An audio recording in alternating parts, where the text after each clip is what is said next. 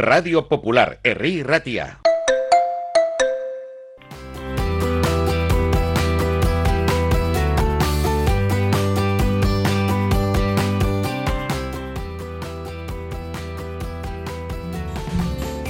Radio Popular. 900 Onda Media, 100.4 FM.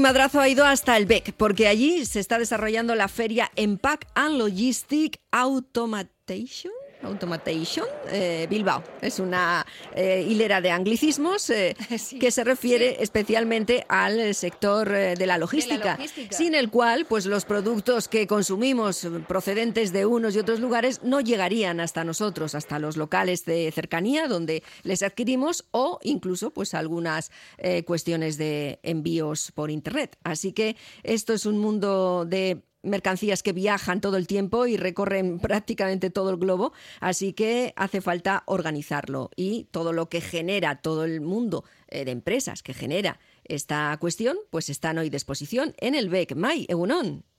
Egunon, pues sí, una feria cuanto menos curiosa o diferente a otro tipo de ferias que hemos visto habitualmente, porque claro, es todo lo que rodea desde la etiqueta que ponen en el código de barras de la lata de bonito que compras en el supermercado hasta el embalaje, el plástico que recubre ese embalaje que te traen un jersey de que has comprado por internet. Bueno, pues es todo este mundo que rodea eh, lo que es los paquetes, la paquetería y sobre todo el transporte de mercancías. 70 marcas expositoras 50 ponentes, 2.000 profesionales que se han desplazado aquí para asistir a esta feria. Es una gran feria, está en el pabellón 2 hoy y mañana. Y todo esto que rodea, por ejemplo, a la logística, desde carretillas elevadoras, palés, etiquetas para los productos, envoltura de paquetes, como te he comentado, y también eh, toda la automatización en las fábricas que conlleva pues, el hecho de, de, fabricar productos y de llevarlos a un almacén y de que de ese almacén salgan en un camión. Por cierto, también hay en exposición unos camiones gigantescos. Luego estaré mirándolos a ver, me sacaré allí una foto porque son unos camiones enormes que están allí. Bueno, pues me he encontrado de todo. También va a haber se va a celebrar aquí la octava jornada de logística de Euskadi e incluso va a haber un curso para que eh, los estibadores puedan eh, retirar de los grandes buques mercantes las cargas en los contenedores de una manera segura. O sea, es una cosa increíble lo de esta feria. Vamos a escuchar a algunos de los expositores que me he encontrado hoy aquí.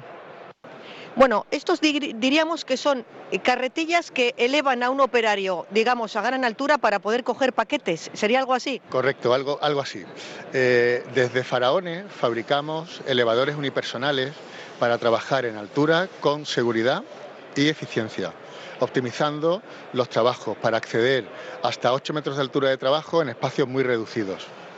O sea que esto sería una carretilla elevadora de, un operario que se sube y, como está bien cerrado, pues que, porque parece una atracción de feria, ¿no? Eso que te cierra, que te anclan para que no te caigas. Y de todas formas, el negocio de la logística con el e-commerce, con todo este mundo de la paquetería, ¿ustedes han notado que, ha subido, que ha aumentado la, bueno, pues su producción o su clientela? Sí, efectivamente eh, estamos en un mundo en el, que el e-commerce necesita, las empresas que se dedican a e-commerce necesitan soluciones eh, para que sus operarios trabajen con seguridad y sean más eficientes. Eh, y en eso nosotros podemos facilitar nuestras elevas Move Picking eh, eh, en la que los operarios pueden trabajar de una manera muy segura y muy rápida y eficaz. Esto sería, por ejemplo, para grandes almacenes de productos como tipo de Amazon o así, ¿no? Correcto, grandes almacenes, talleres, eh, tiendas, comercios pequeños, en fin, realmente nuestra gama picking, por su versatilidad, son muy compactas, entonces, bueno, pues pueden trabajar en cualquier entorno seguro.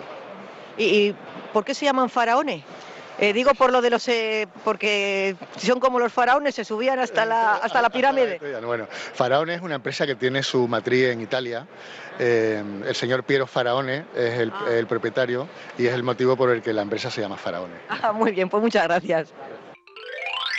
Bueno, vosotros exactamente qué es lo que vendéis. Nosotros vendemos los equipos de codificación eh, que se enfocan pues, en todo lo que es el marcaje de fechas, lotes, códigos de barra, QRs, es decir, todo lo necesario para la trazabilidad del producto, ya sea en el sector de la alimentación, cosmética, farmacia. O sea, aquí veo una vitrina que tenéis eh, gel de baño, tenéis aceite de oliva, vaya, con lo caro que está, ten cuidado. De- está en una vitrina guardado, por cierto, que con el precio que tiene parece oro.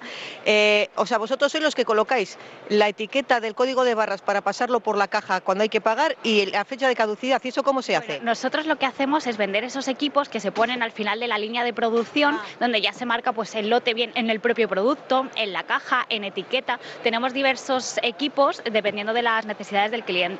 Por ejemplo, en lo- eh, marcamos desde el producto unitario, como puede ser el bote de gel que estás viendo o el bote de aceitunas, pero también marcamos en lo que sería la caja, ¿vale? Cajas eh, de gran tamaño, eh, de hasta, bueno, hasta, hasta 101 milímetros realmente, o eh, etiquetas en el palet e incluso marcamos los palets también. Eso se hace con, con una impresora, ¿no? Especial. Son impresoras industriales, efectivamente. Entonces, dependiendo de las necesidades del cliente, pues nosotros eh, hacemos una visita de consultoría para asesorarles en lo que sería la mejor forma de codificar su producto o la que sería la mejor tecnología. ¿De dónde venís? Nosotros, eh, bueno, te- estamos en toda España y Portugal, pero yo vengo, por ejemplo, de la, de la- la sede central de Madrid. Ah, muy bien, muchas gracias. Bueno, los palés se han puesto de moda. Porque los palés, lo mismo los ves ahí a cuenta del e-commerce, toda la logística, eh, como que la, la gente los coge de los contenedores y los lleva a casa y para hacer muebles. Tú ya sabes que está de moda esto como decoración interior, que les pones encima un colchoncillo y ya tienes un, un sofá. Bueno, el, palé exactamente, eh, vosotros, eh, ¿dónde se fabrica? ¿Cómo lo distribuís? ¿Para qué sirve? Digo, no como mueble, sino en la industria. Bueno, pues en la industria, como bien dices, en primer lugar, eh, sí que se ha puesto de moda, ahora hacer muebles con palets, etcétera, pero el palé tiene un uso eminentemente industrial. Eh, se fabrica en aserraderos, eh, la madera se corta en las medidas que se especifican, se, mediante un sistema automático lo más automático posible y en estos días muchísimo más, se clava, se inserta en función de la necesidad del cliente. Hay muchos tipos de palé, con muchos tipos de madera, muchos tipos de tabla y son muy distintos, aunque el proceso de fabricación es único.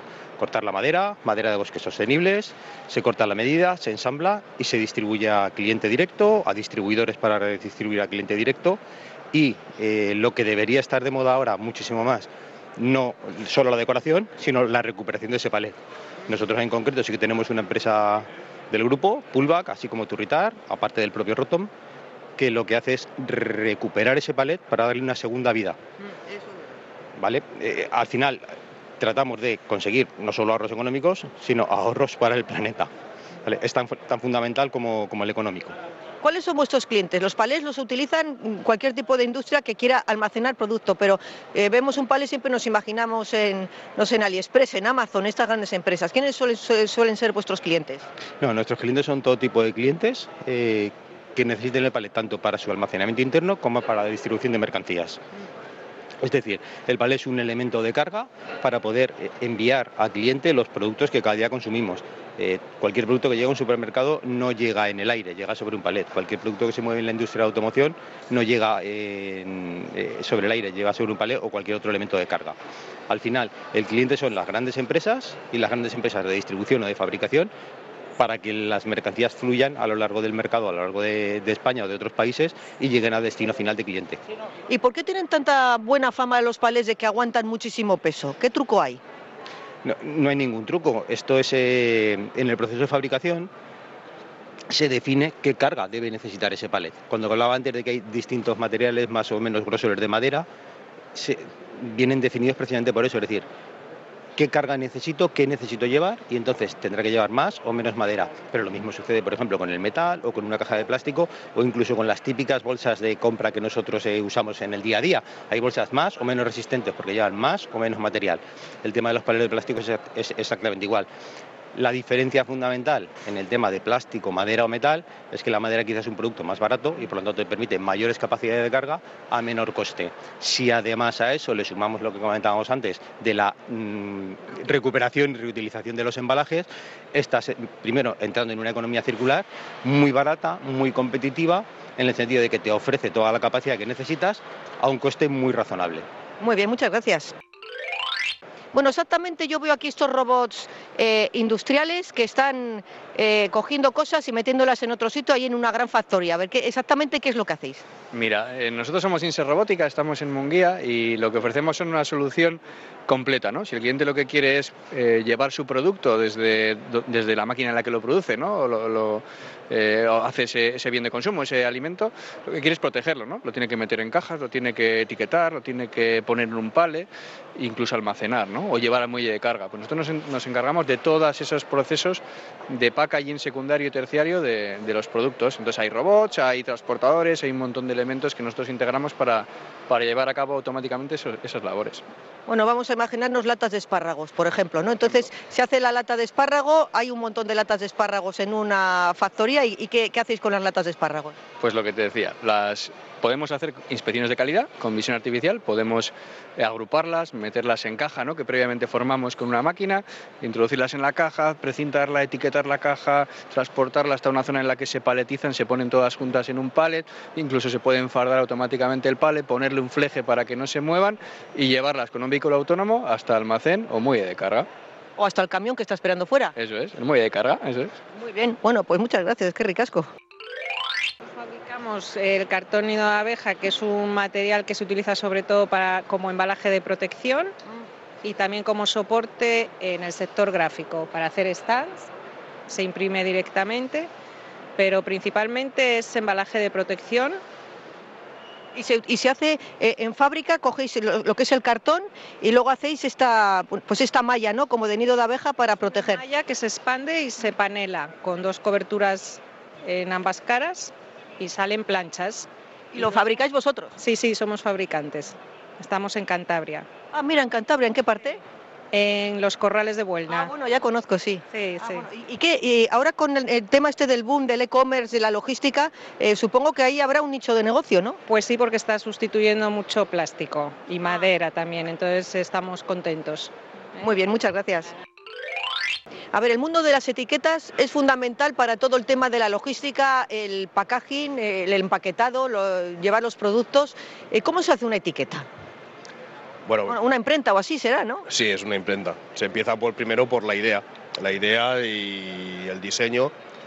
eh, tener en mente cuál es el envase o cuál es el producto a etiquetar y en base a ello eh, se usa el material, los adhesivos correspondientes para que quede lo mejor posible. en- Porque al fin y al cabo la etiqueta es lo primero, el comercial más importante que tiene una empresa. Es lo primero que vende un producto. Claro, vas al supermercado y muchas veces la etiqueta del producto te dice, y bueno, como son todos los productos industriales, ¿cuáles son vuestros principales clientes? Pues la verdad que trabajamos para todo, para todos los sectores, tanto alimentación, industria, automoción. mm, Básicamente podemos, nosotros personalmente podemos hacer cualquier tipo de etiqueta para cualquier sector. ¿Y cómo os dais a conocer? Bueno, porque vosotros estáis en Alicante, en Santa Pola, y Santa Pola es muy famoso por la playa, pero ¿cómo os dais a conocer vosotros en el mundo de, no sé, de la industria o de...?